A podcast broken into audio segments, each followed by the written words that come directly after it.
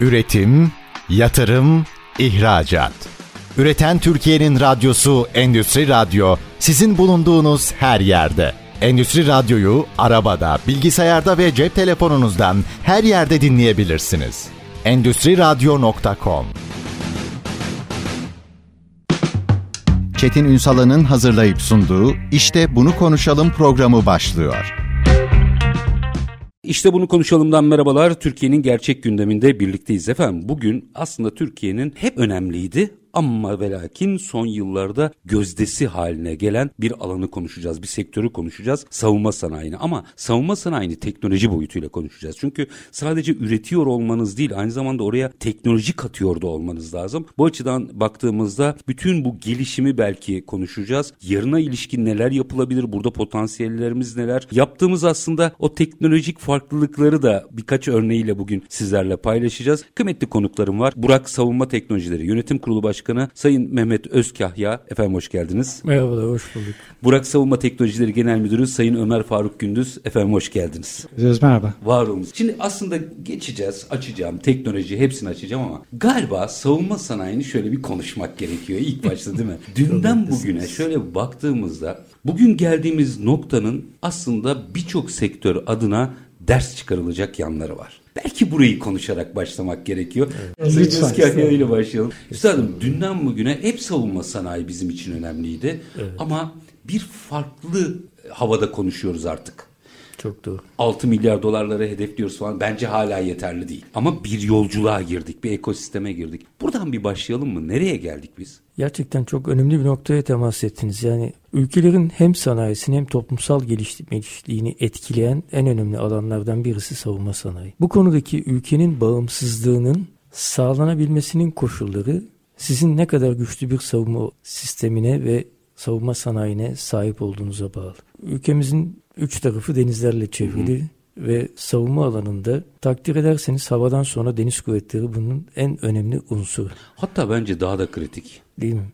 Şimdi böyle bir noktada ülkemizin dörtte üçünü denizlerle çevrili olduğunu ve savunma sanayi içinde de bizim sektörümüz olarak baktığımız zaman deniz kuvvetlerinden yola çıktığımızda bunun önemini bugün çok daha iyi hissediyoruz. Çünkü geçmişten bugüne kadar ne yazık ki savunma sanayimize ve deniz kuvvetlerimize yeterince önem verme imkanına sahip olamadık. Her ne kadar Cumhuriyet'in kuruluşuyla birlikte başlayan süreç e, bizi belli bir ivme kazandırsa da ama uluslararası ilişkilerin ve ülkenin ekonomik koşullarının yeterli kaynaklara sahip olamaması bizi bu konuda yeterli ivmeyi sağlamadı diyelim. Ya potansiyelin çok potansiyelimiz, altında kaldığını biliyorum. Potansiyelimizin çok altında kaldı. Aslında ülkemizin hem mühendislik altyapısı hem insan kaynağı hem dinamik genç nüfusumuz bunu çok ileri seviyelere taşıyabilecek niteliklere sahipti. Biz bunu yeterince kullanamadığımızı bugün farkındayız hepimiz. Ve buna fırsat verildiği sürece de ne kadar ilerleyebildiğimizi görüyoruz. Havacılıkta da, denizde de, karada da yeni teknolojilerle ülkemiz buluştuğu zaman dünya konjektöründe de sesimizi daha yüksek tonajda çıkartma imkanı buluyoruz. Ve bu hem saygınlığımızı artırıyor, hem toplumsal gelişmişliğimizi artırıyor,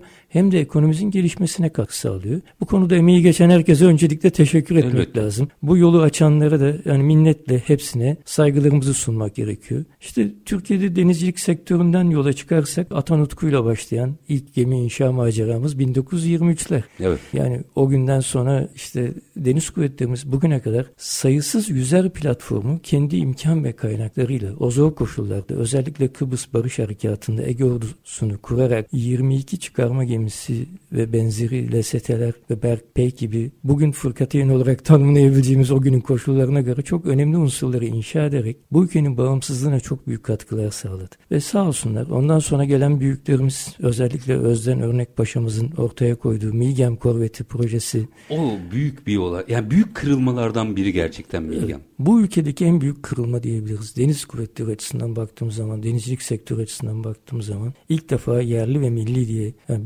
büyüklerimizin de tanımladığı, yani devletimizin de buna katkılarının son derece güçlü bir şekilde olduğu Milgem korvetlerimiz bugün dünya konjektöründe tüm donanmalar içerisinde parmakla gösterilir bir noktaya geldi. O macera bizi kendi denizaltılarımızı fırkateynlerimizi ve uçak gemilerimizi yapabilecek seviyeye kadar taşıma potansiyeline sahip. İşte bir Anadolu gemisi e, bunun için şu an çok önemli ve değerli. Bir derya gemisi, denizde ikmal muhaberi destek gemisi. Çok önemli ve değerli. Reis sınıfı fırkateynlerimiz gerçekten bu ülke için çok büyük bir başarı hikayesi. Bununla birlikte birçok güzel platformu biz bu ülkede inşa etme başarısı sağladık. Onun dışında insansız deniz araçlarımız, insansız hava araçlarımız ve hedeflediğimiz yepyeni projeler Savunma Sanayi Başkanlığımızın önderliğinde deniz kuvvetlerimiz ve emeği geçen bütün sektör temsilcileriyle birlikte bambaşka bir enerji yarattı. Bunu birazcık daha açacağım. Siz biraz dinlendireyim. e, Sayın Gündüz'e dönmek istiyorum. Şimdi Sayın Özkahya'nın aslında anlattığında bir noktayı açmanızı rica edeceğim. Şimdi deniz Elbette deniz kuvvetleri buradaki teknolojiniz önemli ama denizde kendi teknolojinizle bir şey yapıyor olmanız dünyadaki ticaretin neredeyse yüzde doksanının denizde döndüğünü düşünürseniz çok daha farklı bir noktaya doğru gidiyor. Biraz meseleyi buradan da açar mısınız? Memnuniyetle konuya isterseniz şöyle başlayalım. Coğrafyayı anlayarak başlayalım izin verirseniz. Şimdi az önce Mehmet Bey de ifade etti. Aslında dünyamızın dört ölçü sularla kaplı. Hı hı. Dolayısıyla hani yine çok önemli Türk deniz amiralimiz olan Barbaros Hayrettin Paşa'yı da bir kere daha saygıyla ve minnet almayı ben bir borç biliyorum. Nur içinde yaz. Kendisinin de ifade ettiği gibi hani denizlere hakim olan cihana hakim oldu felsefesinden hareketle e, aslında deniz kuvvetleri sadece kendi coğrafyasına değil dünyadaki deniz ticaretine de çok önemli katkılar sunan bir görev icra ediyor. Hele bakın bu günlerde neler konuşuyoruz evet, değil mi Kızıldeniz'de? Evet kesinlikle öyle. Şimdi az önce de belirttiğiniz üzere dünya ticaretinin kim verilere göre %90'ı hatta belki biraz daha fazlası %95'leri yakını halihazırda malumunuz olduğu üzere deniz üzerinden gerçekleşiyor. Bunun hali hazırda bir çözümü de yok. Çünkü buradaki en ekonomik çözüm en büyük miktardaki malın bir yerden bir yere transferini sağlayan unsur hali hazırda gemiler. Yani belki sonra ışınlanma olunca o... belki de önümüzdeki yıllarda belki o da olacak. Ama şu an itibariyle mevcut konjonktürde konvansiyonel yapı hali hazırda değişmedi. Etkinliğini hali hazırda koruyor. Hı hı. Bununla alakalı da işte deniz ticaret yollarının güvenliği hala önemini korumakta. Türk Deniz Kuvvetleri'nin tabii ki buradaki hedefi ve önemi şuradan kaynaklanıyor. Bizler malumunuz Çanakkale Savaşı'nı yaşadık. O savaşta 207 bine yakın resmi kaynaklarda geçen insanımızı kaybettiğimizi hep dile getirdik. Ki aslında o bir deniz savaşı. Aslında sizin de belirttiğiniz gibi bir deniz savaşı. Biz 18 Mart'ı deniz savaşı olarak kutluyoruz. Hı hı. Orada yine aslında bir Nusret Mayın gemisi gerçeğimiz var. Orada işte Çanakkale sularına döşenmiş mayınlar var. Orada emperyalizme karşı verdiğimiz çok önemli mücadele var. Ama aslında bizim oradan çıkarmamız gereken bir ders de var. Ki o ders de bize şunu vaaz ediyor ve diyor ki biz bu savaşı kendi topraklarımızda kabul etmek yerine güçlü bir donanmayla daha ileride karşılayabilseydik eğer bu kadar insanımızı kaybetmezdik ki hepimizin malumları olduğu üzere biz dönemde çok büyük darda eğitimli bir neslimizi kaybettik hı hı.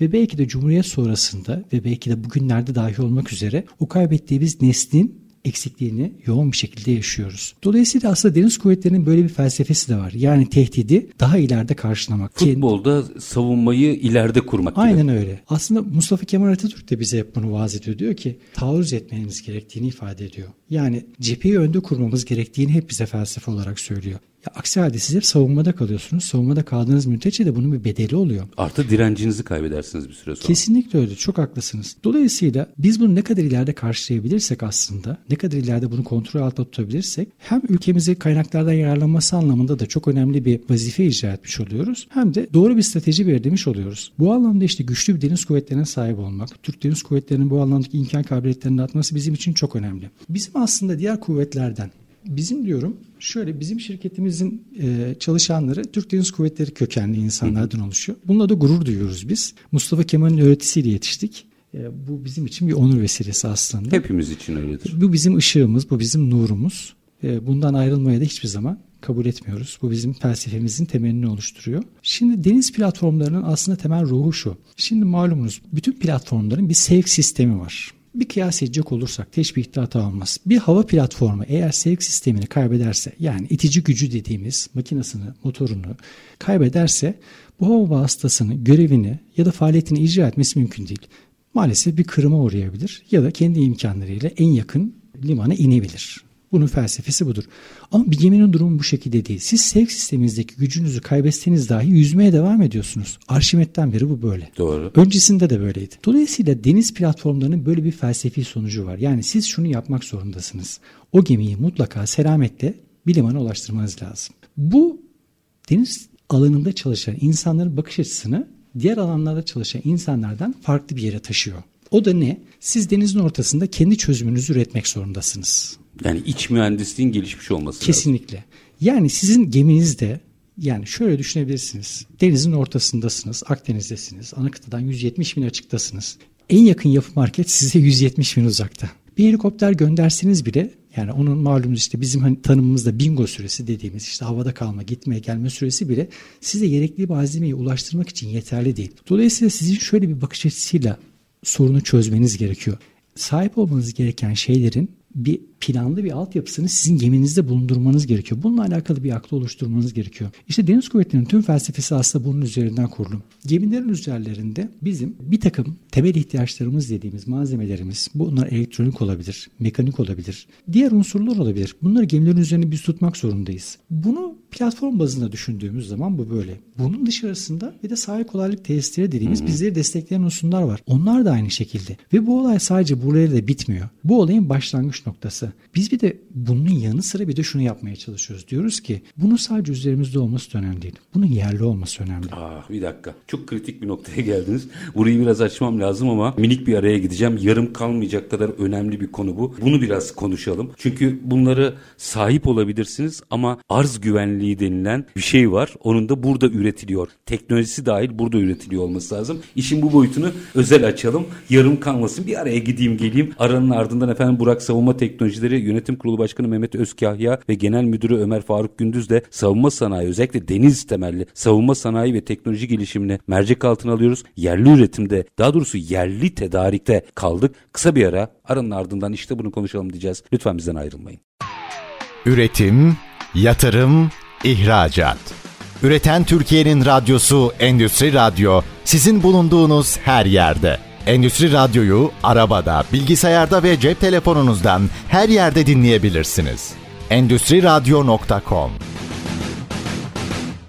Kısa bir aranın ardından işte bunu konuşalım devam ediyor efendim. Kıymetli konuklarım var. Burak Savunma Teknolojileri Yönetim Kurulu Başkanı Mehmet Özkahya ve Genel Müdürü Ömer Faruk Gündüz bugün bizlerle birlikte savunma sanayi. Altını çiziyorum. Bilhassa deniz savunma sanayi ve teknolojik gelişimi mercek altına alıyoruz. Bam teli noktada bir virgül atmıştım. Yerli üretim. Çünkü evet savunma sanayi olarak çok iyi silahlarınız olabilir, donanımlarınız olabilir ama eğer size ait değilse yine risktesiniz demektir. Şu yerliliği biraz açalım. Buyurun. Teşekkür ederiz. Yerli üretim tasarımının, mühendislik altyapısının, bilimsel gelişmişliğin bir bütünleşik olarak ortaya çıkmasıyla mümkün olabiliyor. Siz kendi özgün tasarımlarınızı kendi ülkenizin kaynaklarıyla ortaya koyabilirseniz o zaman bunun yerli ve bağımsız bir ürün olduğunu, teknolojik bir kazanım olduğunu ifade edebilirsiniz. Bunları yapabilmek için de önce bilime ve akla fırsat vermek gerekiyor. İnsanların düşünmesine ve gelişmesine olanak sağlamak gerekiyor. Bu da ancak demokratik gelişimle mümkün olabiliyor. Bunları temellendirdiğimiz zaman bir ülkenin refah seviyesinin de mutluluğunu da beraberinde arttırma imkanımız doğuyor. Çok güzel şeyler söylüyorsunuz. Bir tık yüksek konuşsanız bir tık, çok daha güzel kesinlikle, olacak. Kesinlikle, kesinlikle. Şunu söylemek istiyorum. Yani biz uzun yıllardan beri ülkemizde yerli üretim yapmak için çok ciddi çabalar sarf eden bir kurum geleneğinden geliyoruz. Deniz Kuvvetleri Envanter Kontrol Merkez Komutanlığı gibi çok değerli bir kurumu kendi bünyesinde tesis etmiş, uzun yıllar yerleştirme çalışmalarında kendi bünyesinde gerçekleştirmiş bir kurumdur. Yurt dışına bağımlılığı azaltmak için özellikle yurt dışından tedarik ettiğimiz kritik diye tabir ettiğimiz stratejik ürünleri biz ülkemizde kendi sanayimizde, kendi mühendislerimizde üretmek için üniversite sanayi işbirliğinde tesis ederek çok önemli projeler gerçekleştirdik. Bunların içinde asper kadar ben de biraz gayret ettim, yer aldım Ellerinize ve bu mutluluğu taşıdım. Bu konuyla ilgili çalıştaylara katıldım. Ülkemizde yurt dışından tedarik edilen LCT sınıfı pervanelerin üretimini ilk kez yaptığımızda bunu altı fuar gezdirdik. Fakat buna karşılık bulamadık. Önemli olan az önce Ömer Bey'in de söylediği gibi gemilerimizdeki en önemli unsurlardan birisi siz ne kadar elektronik cihaz ve sistemlerle ne kadar iyi silah sistemleriyle donatırsanız donatın o gemiyi limana vardırmak için sahip olduğunuz sevk ve manevra sistemlerinin denizde yarattığı izi ortadan kaldırmadığınız sürece bu yaptığınız çalışmaların hepsi anlamsız olur. Bu anlamda yerleştirme sevk ve manevra sistemlerinin ilk önce ülkemizde üretilmesinden geçer. Biz bunların üretimi için Burak Savunma savunma teknolojileri olarak yoğun bir emek veriyoruz ve kendimizi bu konuda ihtisaslaştırıp geliştirmek adına hem konvansiyonel sistemlerle ilgili olsun hem de bunun dışındaki yeni teknolojik kazanımlarla olsun ülkemizi tanıştırmak, bu alandaki çalışmalarımızı geliştirmek için ciddi gayret içindeyiz. Teknoloji ne kadar gelişirse gelişsin sanıyorum mekanikten, konvansiyonelden vazgeçilemiyor değil mi? Kesinlikle. Temel o çünkü. Temelde teknolojiyi yaratan şeye bakmak lazım. Yani bir gemi, bir yüzer platforma baktığınız zaman mekanik bir tasarım sonuçta. Her ne kadar elektronik cihaz ve sistemlerle bunu donatsanız, kumanda kontrol sistemlerini geliştirseniz de sonuçta mekanik bir yapıyı kumanda kontrol ediyorsunuz. O yüzden mekanikte başarılı olursanız bu konudaki kendi tasarımlarınızla teknolojik kazanımlarınızı arttırabilirseniz hem dünya pazarında söz hakkınız artar. Bunu yeni teknolojilerle de donattığınızda insan faktörünü daha güvenli sahada tutup ülke savunmasını da bu anlamda restore edersiniz. Müthişsiniz. Mavi Vatan projesi bu anlamda çok önemlidir. Cem Gürdeniz'den bu anlamda bahsetmeden geçemeyeceğim. Hakikaten, gerçekten. Yani gerçekten ülkenin Biz sınırı... kara sınırlarımızı konuşurduk hep. Evet. Ee, aslında bizim evet. deniz sınırlarımızın evet. bir potansiyel olduğunu sonra fark ettik. Bakın biz kara sınırlarını korumak için sadece biz değil tüm dünya ülkeleri bu anlamda korkunç bir silahlanma bütçesini yönetip sadece mevcut sınırları korumak için yaşamsal mücadele verirler. Doğru. Ama deniz sınırları bir ülkenin sınırlarını genişleten aslında en büyük olgudur. Ve bu olguya hizmet eden büyüklerimizi de anmadan geçersek evet. haksızlık ederiz. Buradan selam olsun kendisine de. Bu arada yerleşmeyle ilgili sizden de bir değerlendirme almak isterim ama Sayın Özkahya'nın söylediklerine ilave olarak bir açılım daha yapmanızı rica edeceğim. Lütfen bu konuyla ilgili görüşlerinizi aktarın. Ama o arada enteresan bir şey var. Şimdi bütün bunları yaparken bizim birçok sektörde bir sıkıntımız hemen zuhur eder. İnsan kaynağı. Burada insan kaynağı da çok hazırmış. Bunu da ilave edin ne olur. Şimdi izin verirseniz konuya şuradan girmek istiyorum. Aslında bizim ülke olarak ya da toplum olarak temel kaybettiğimiz konulardan bir tanesi şu. Sonucu hemen elde etmek istiyoruz. Yani bugün yatırım yapalım ya da bugün bir karar verelim yarın bunun sonucunu alalım. Tabii ki doğal olarak böyle bir şey hiçbir yerde olmadığı gibi bu sektörde de bu alanda da bu faaliyet alanında da bu mümkün değil. Türk Deniz Kuvvetleri bunun hayalini kurduğu zaman belki de daha Cumhuriyet'in başlarında itibaren bununla alakalı vizyonu ortaya koydu. İşte Mehmet Bey gibi büyüklerimizin yaptığı katkılarla Deniz Kuvvetleri üzerinde görevli her bir bireyimizin, subayımızın, astsubayımızın, uzmanımızın, işçimizin, devlet memurumuzun küçük büyük demeden büyük bir adanmışla yaptığı katkılarla biz zaten bu noktaya gelebildik. 1980'li yıllarda Tuzla Deniz Harp Okulu malumunuz bizim ocağımız Heybeliada'daydı. Tuzla'ya taşındı. 1986 yılında faaliyetlerini orada başladı. O zamanki büyüklerimiz şöyle bir vizyon ortaya koydular ve dediler ki bundan sonra sadece Harp Okulu mezuniyetinde normal subay diploması hedeflemiyoruz. YÖK'le paralel olarak mühendislik diploması da öğrencilerimize kazandıracağız. Buradaki temel gaye işte bu az önce konuştuğumuz Milgen gemisinin adımlarını atmaktı. Bakın bundan kaç yıl öncesinden bahsediyoruz. O yüzden az önce belirttiğiniz gibi bugünden yarına bir başarı elde etmek mümkün değil. Sabretmek lazım bunu. Kesinlikle. Hem sabretmeniz lazım hem bir planınızın olması lazım. Bir vizyonunuzun olması lazım ve burada sebat etmeniz lazım. O dönemde çeşitli mühendislik alanları belirlendi. Gemi inşa, gemi makinaları, endüstri mühendisliği, elektrik, elektronik ve iletişim mühendislikleri belirlendi ve buradan bir yol yürünmeye başlandı. Öğrenciler hem subay diploması almaya başladı başladılar. Hem de bu mühendislik eğitimlerini bunun paralelinde yürüttüler. Mütakibinde başarılı olan öğrenciler hem yurt içinde hem yurt dışında kendi okulları başta olmak üzere yüksek lisans eğitimlerine, doktor eğitimlerine gittiler. Bu öğrencilerden bir kısmı kendi okullarında öğretim elemanı olduğu gibi bir kısmında yine az önce Mehmet Bey'in ifade ettiği gibi çeşitli kurumlarda görevlendirdi ki buradaki kurumlardan en önemlisi de Armerkom diye tanımladığımız kısa adıyla Araştırma Merkezi Komutanlığımızdı. Bakın burada tamamen özgün tasarımlar geliştirildi. Az önce Mehmet Bey çok önemli bir yeri vurguladı. Şimdi bir şeyle alakalı eğer siz tamamen hani şu anki moda tanımıyla söylüyorum yerli ve milli olduğunu ifade edebilmeniz için bununla alakalı daha tasarım aşamasından itibaren size ait olması gerekiyor. Bir şeyi Türkiye'de üretmek üretmek önemli ama tasarlayıp üretmek ondan daha önemli. Onunla alakalı fikri ve sinayi hakların sizde olması belki hepsinden daha önemli. Bu çok değişik, çok farklı, çok da tatlı bir yolculuk aslında. Bir de mesela orada konuşulmayan bir detay daha vardır. Belki çok işin askeri tarafına girmek istemiyorum ama biz NATO ülkesiyiz. Evet. Şu açıdan eğer biz bunu patentiyle sahip olan olursak çok doğru. bütün NATO ülkelerine ihraç edebilme şansımız var. Çok doğru. Bir tatbikatta göstermeniz yeterli bunu. Kesinlikle. Buradaki zaten unsur şu. Şimdi siz savunma sanayi alanında bir ürün geliştirdiğiniz zaman önce tabii ki doğal olarak insanlar hep şuna bakıyor. Siz bunu kullanıyor musunuz? Hı-hı. Birinci soru bu oluyor. Evet biz kullanıyoruz diyoruz. Siz kullanıyorsunuz ama harekat alanındaki etkinliği ne diyorlar? Onu da gösteriyorsunuz. Beraber ortak tatbikatlara katılıyorsunuz. İnsanlar sizi orada gözlemliyor. Elde ettiğiniz yaptığımız faaliyetlerin hepsi ölçümlendiriliyor ve kıymetlendiriliyor tabii ki. Ve bunun sonucunda da onunla alakalı bir sonuç elde ediliyor. Bakın az önce ifade etmeye çalıştım. O Armer.com dediğimiz yerde binlerce satırlık yazılımlar yapıldı. Şimdi eskiden tabii ki doğal olarak yerli yazılımdan bahsediyoruz. Yerli yazılımlar evet. Hiçbir şey ekonomiden bağımsız değil. Ülkemizin ekonomik imkanları arttıkça bunların doğal sonuçları da oluyor tabii ki. Bunları birbirinden bağımsız görmek aslında çok da rasyonel ve matematiksel olmaz bizim için. Zaten bizim karar alma mekanizmamız için matematiğin dışında da bir yer yoktur. Şimdi eğer biz bu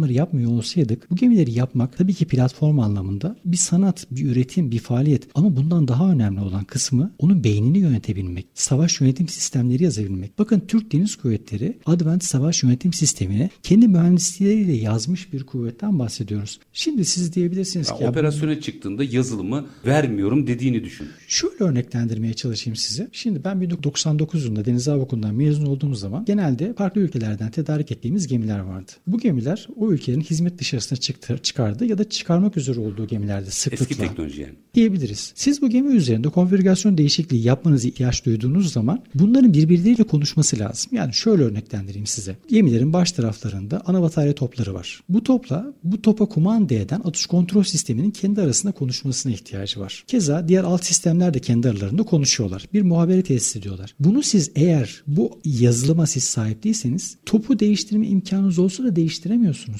O yüzden çok kritik. Yani şunu anlatmaya çalışıyorum. Türk Deniz Kuvvetleri ekibi beyni oturup dizayn Çalıştı. etti ve beyni o gemilerin içine koydu. Asıl alameti farika burada. Bunu anlamamız lazım. Bizim diğer kuvvetlerden temel farkımız şu. Türk Deniz Kuvvetleri olarak söylüyorum. Burası bizim ocağımız olduğu için belki yani çok Türk Deniz Kuvvetleri ismini de zikrediyor olabilirim. Lütfen dinleyicilerimiz beni bağışlasın. Rütük gereği sıkıntı yok. Bizim hepimizin ortak değeri. Bir marka evet. değil çünkü. Bizim farkımız şu. Bizim için bir şeyi gidip hazır almak yapılacak en son şey. Biz onu kendi imkanlarımızla nasıl yaparızın hep peşindeyiz. Almak çok kolay. Dünyada bundan üreticileri var. Eğer sizin siyasi ya da politik olarak bir sorunuz yoksa ki paranız da varsa paranız da varsa bunu alabiliyorsunuz. Adamların sizde olan menfaat ilişkileri çerçevesinde sizi konumlandırdıkları stratejik pozisyon çerçevesinde bunu size verebiliyorlar ya da malumlarınız son dönemlerde yaşadığımız gibi vermemeyi de tercih edebiliyorlar. Ama mühim olan sizin bunu kendi yapabilmeniz. Bakın ülkemiz G20'nin içerisinde olan bir ülkeydi son yıllara kadar ki umuyorum şu anda da öyledir. Bundan sonra da öyle olması bizim vizyonumuz olmak zorundadır. Daha G7'nin içerisine girmemiz gerekir. Kesinlikle.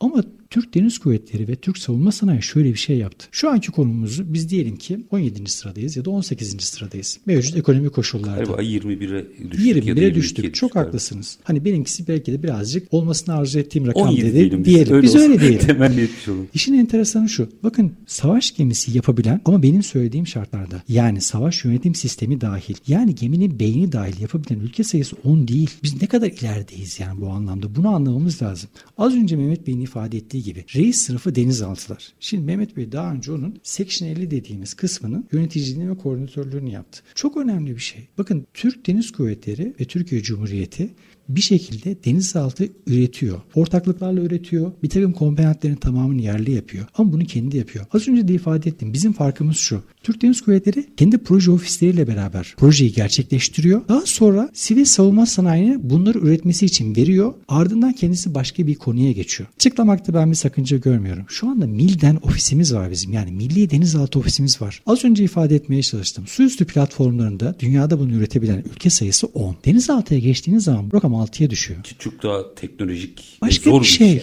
Başka bir şey. Çok enteresan bir şey paylaşayım. Şimdi mesela son günlerde hepimizin gurur duyduğu uzaya giden astronotumuz, bu anlamda yapılan Alper çalışmalar. Gurur duyuyoruz. Olsun. Selametle ülkemize dönmesini diliyoruz. Hepimiz için bir gurur kaynağı. Umuyoruz ileride bunun tüm komponentleriyle beraber onu oraya ulaştıracak imkanlarla beraber kazanmayı da umuyoruz. Bu anlamdaki bütün yapılan çalışmaları da yürekten alkışlıyoruz, yürekten kutluyoruz. Ama şunu unutmayalım. Nasıl uzay bir derinlikse, bir bilimse sualtı da aynı şekilde bir derinlik. Bakın dünya denizlerinde 17 kilometrelik derinlikler var, çukurlar var. Orada yaşayan sualtı canlıları var. Ya bu canlılar nedir? Oradaki yeraltı zenginlikleri nelerdir? O yüzden denizaltı teknolojisi dediğimiz hikaye bambaşka bir olay. Yani Şimdi, sadece savaşla veya barışla alakalı bambaşka değil. Bir Burada şey. bir ilim var. Teknoloji var. Çok başka. Gereken. Ve konu şuradan kaynaklanıyor. Bakın rakamlar bizim için rehber. Bir rakamsız, bir eski bir büyüğümün söylediği gibi ölçülmeyen şey, kıymetlendirilmeyen şey yapılmamıştır. Bizim deniz kuvvetleri olarak felsefemiz budur. Şimdi dedik ki G21'iz dedik. G17 olmayı arzu ediyoruz dedik. Bakın ama savaş gemisi teknolojisinde ilk onun içerisindeyiz. Denizaltı olduğu zaman bu rakam ilk altının içerisindeyiz. Bu hepimizin gurur duyması gereken bir şey. Ama gurur duymak yetmiyor. Burada iki tane temel konu var. Az önce belirttiğiniz gibi. Buradan ne örnek almalıyız? Buradan almamız gereken bana sorarsanız birinci örnek şu. Eğitime yatırım yapmalıyız. Türk Deniz Kuvvetleri 1980'li yıllarda bu vizyonu ortaya koyduğu zaman az önce ifade ettiğim gibi mühendislik konusuna ağırlık verdi. Yoksa Türk Deniz Kuvvetleri de kendi kendisine sadece subay yetiştirmeyi bir hedef olarak algılayabilirdi ve böyle devam edebilirdi. Ama o, o zaman... dönüşüm bize bugünü yaşadı. Aynen öyle. Yani bundan 40 yıl öncesinde ortaya konmuş bir vizyondan bahsediyorum. 40 yıl sonra ancak bunun siz meyvelerini 2010'lu yıllarda alabiliyorsunuz. Bakın. O zaman şöyle yapalım. Sizle devam edeceğim. Çünkü aynı konuyu bence e, kapatmayalım. Minik bir araya gideyim. Sayın Özkahya sizle devam edeceğim. Çünkü bu mesele bir cümle ekleyin ama. Bir cümle ekleyeyim. Ömer Bey'in söyledikleri çok değerli ve önemli. O bilgiyi, insanı yetiştiren en önemli kurumlar deniz kuvvetlerinde Deniz Harp Okulları. Bununla birlikte biz ilk Milli Proje Ofisini yani Milli Dizayn Proje Ofisini kurmuş olan bir kuvvete sahibiz. O Milli Dizayn Proje Ofisi'ne emek veren herkesi de saygıyla almadan evet, geçemiyoruz. Evet. Ahmet Çakır'ın da ismini burada telaffuz etmeden, Ahmet Paşa'mıza da saygılarımızı göndermeden geçmek Bizim, e, çok uygun olmuyor. Değerlerimizi aslında evet. e ne yapalım diye soruyor olmamız evet, lazım sürekli. Evet, yani yaşayanlara evet, Allah evet. uzun ömürlüsü gidelim söyleyeyim. E, hayatını kaybedenlerimiz oldu o süreç içerisinde. Hepsi nur içinde yazsın. Ama yaşayan değerlerimize bir sahip çıkmamız lazım. Evet. Ve Milli Proje Ofisimizin gelecek nesillere yeni tasarımcılar, yeni mühendisler yetiştirip geliştirmesine de katkı sunmak lazım. Bunları da göz ardı etmemek lazım. Üstelik, Bu proje ofislerini korumak ve geliştirmek ülkemizin bağımsızlığına çok önemli katkı sağlayacak kararları içeriyor. Virgül atacağım ama nasıl diye sormuş olayım. Nasıl diye sormuş olayım. Aranın ardından alacağım. Yani ne yaparsak gerçekten o ofisi e, biz palazlandırır. Belki orayı bir ARGE üssü haline dönüştürmüş oluruz.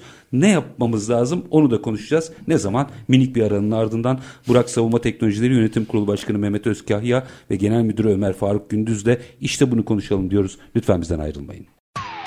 Üretim, yatırım, ihracat. Üreten Türkiye'nin radyosu Endüstri Radyo sizin bulunduğunuz her yerde. Endüstri Radyo'yu arabada, bilgisayarda ve cep telefonunuzdan her yerde dinleyebilirsiniz. Endüstri Radyo.com Kısa bir aranın ardından işte bunu konuşalım demeye devam ediyoruz. Deniz odaklı savunma sanayi ve teknoloji gelişimini konuşuyoruz. Burak Savunma Teknolojileri Yönetim Kurulu Başkanı Mehmet Özkahya ve Genel Müdürü Ömer Faruk Gündüz bizlerle birlikte ofise gitmiştik. Ofis bence önemliydi. Yani o tasarım ofisi. Onu nasıl geliştiririz diye sordum. Orada bıraktım. Hadi e, oradan nasıl bir üst merkez yaratabiliriz? Bu konuyla devam edelim. Evet. Bu konu gerçekten çok önemli stratejik bir konu. Yani Milli Proje Ofisi bizim yerlileştirme ve millileştirme geliştirme çalışmalarımızın temelini oluşturan aslında akademik kurumumuz. Tüm özgün tasarımlarımızı bağımsız olarak gerçekleştirebileceğimiz bilimsel çalışmaların yapıldığı önemli bir merkez burası. Ve buradaki en önemli unsur takdir ederseniz insan kaynağı. Bizim deniz harp okullarımız oradaki eğitim almış değerli subaylarımız Milli Proje Ofisi'nde verdikleri emeklerle biz bugün Milgen ve onun devamındaki tüm güzel platformların yerli ve milli olarak yapılma imkanına sahip olduk. Bunun dışında tabii ki özel sektör de bundan feyz aldı ve onlar da yeni şirketlerle bunları destekler hale geldi. Zaten bir ekosistem. Bir ekosistem yaratıldı. Hemen kendiliğinden evet, evet. alır. Yani biz teknoparkları geçmişte çok fazla duymazken bugün artık teknoparkları sıklıkla duymaya başladık. İstanbul Teknopark dediğimiz bugün Teknopark'ta 9000'i aşkın insanımız, mühendisimiz, Türk vatandaşımız emek veriyor. Burada tasarımlar geliştiriyor. Yepyeni projeler oluşturuyor. Bunlar çok değerli ve bunun gibi Türkiye'de sayısız teknopark giderek artmaya başladı. Şimdi bu ekosistemi birbirine entegre etmek çok önemli. Denizcilik sektörü çok bambaşka bir endüstri içerir. Karada ve hava platformlarında siz buna rastlayamazsınız. Ama bir deniz platformu sanayide yer alan tıptan tutun aklınıza böyle gelebilecek kimyası, mekaniği, elektriği, elektromekaniği her alandaki branşı kendi bünyesinde barındıran bilimsel çalışmaları kendi bünyesinde gerçekleştirir. Yani tam disiplinler arası tam disiplinler, e, bir evet, uyum olması evet, gerekiyor. Evet, evet, evet. Yani az önce bahsettiğiniz yazılım konusu. Yani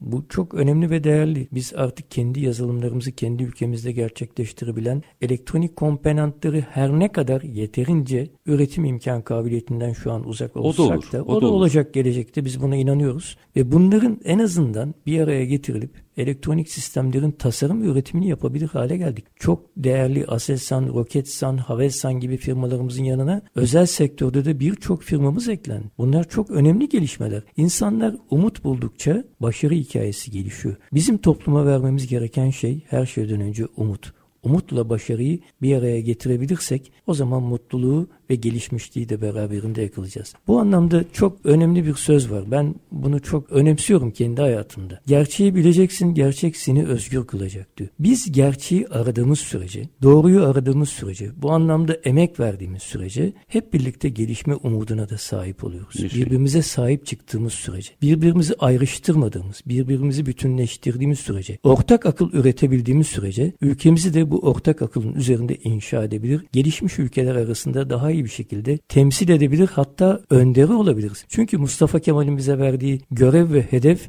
buydu. Doğru. Bu hedefe doğru ilerlemenin yolu aklı, bilimi, umudun ışığında ilerlemek diye düşünüyoruz. Burada zaten galiba hani aksi de çok mümkün değil. Sonuç vermesi mümkün değil. Evet. O yüzden buradan yürürken bir şeyi daha açmak lazım. Şimdi denizcilik ki keza bence bütün savunma sanayi için bu geçerli.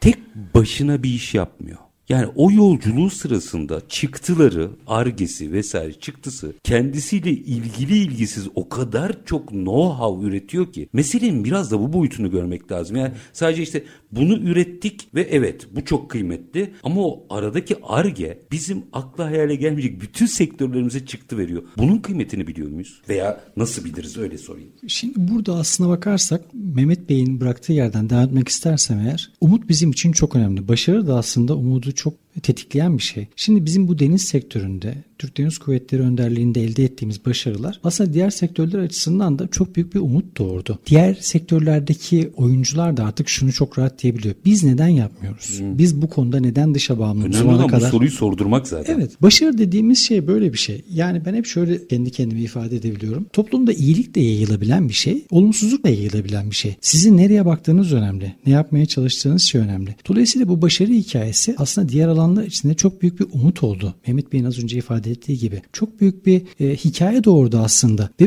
bu anlamda bir örnek de oluşturdu. Doğal olarak belki devlet organizasyonu içerisindeki görev alan bürokratlarımız, sivil olsun asker olsun, devlet büyüklerimiz şu soruyu sormaya başladı ister istemez. Onlar yaptı siz neden yapmıyorsunuz? Ve bu soru bizim dışa bağımlılığımızı azalttı. Bizi daha çok özgürleştirdi. Bize Atatürk'ün koyduğu hedefteki gibi tam bağımsız olma yolunda yeni bir ışık oldu. Az önce de belirttiniz. Sadece bir sektörde elde ettiğiniz kazanımlar o sektörle aslında kaim değil. Diğer sektörlere de çok faydası oluyor. Şimdi örneklendirmemiz gerekirse. Atıyorum işte o güverte makineleri, sek manevra sistemleri, güverte ekipmanları Kesin. tek başına ekipman o güzel ama onu yaparken bir arge çıkıyor. Belki bir sürü sektöre fayda sağlıyor.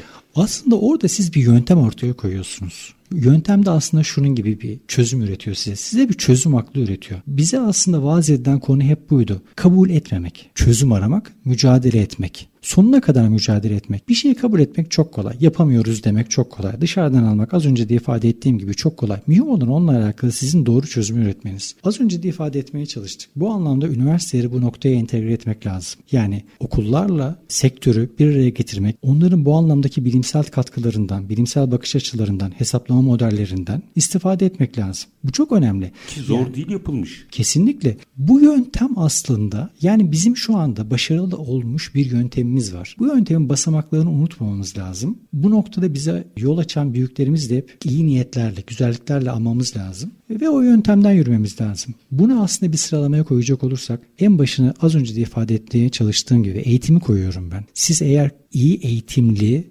liyakat sahibi, insanlar yetiştirirseniz onlar sizi alıp bir yere getiriyorlar. Aslında belki de bizim toplum olarak şundan sıyrılmamız lazım günümüzde. Tabii ki ülkemizin sahip olduğu kaynakları geliştirmek, bununla alakalı araştırma faaliyetlerinde bulunmak çok önemli. O alanda çalışan tüm aktörleri de yürekten kutluyorum, tebrik ediyorum. Bu biraz sonra ifade etmeye çalıştığım şey onları olumsuzlaştırmak için değil asla. Her biri çok değerli. Çünkü onların her biri bu ülkenin taş bulunduğunu taş koyuyorlar. Kesinlikle öyle. Bir taş koyuyorlar, bir tuğla koyuyorlar. Bu çok önemli bir felsefe. Ama bizim aslında şunu hedeflememiz lazım bence. İnsan kaynağımızın potansiyelini ve eğitimini arttırmak. Bugün farklı batı ülkelerine, kuzey ülkelerine bakıyorsunuz. Bunların çok ciddi yeraltı kaynakları mı var? çok ciddi emtialarım var. Hayır. Know-how üretiyorlar. Kesinlikle öyle. Çok kaliteli insanları var. Çok eğitimli insanları var. Keza aynı şekilde çok büyük yeraltı kaynaklarına sahip, hidrokarbon kaynaklarına sahip ülkeleri de biliyoruz. Ama maalesef bunlar öncelikle demokratik olarak kendi halklarına yeteri kadar önem vermedikleri için, onların eğitimlerine yeteri kadar önem vermedikleri için, onları kendi aralarında maalesef çeşitli bakış açılarıyla sınıflandırdıkları için geldikleri durumda ortada. O yüzden bizim yüzümüzü nereye dönmemiz gerektiğini doğru anlamamız lazım. Bilime.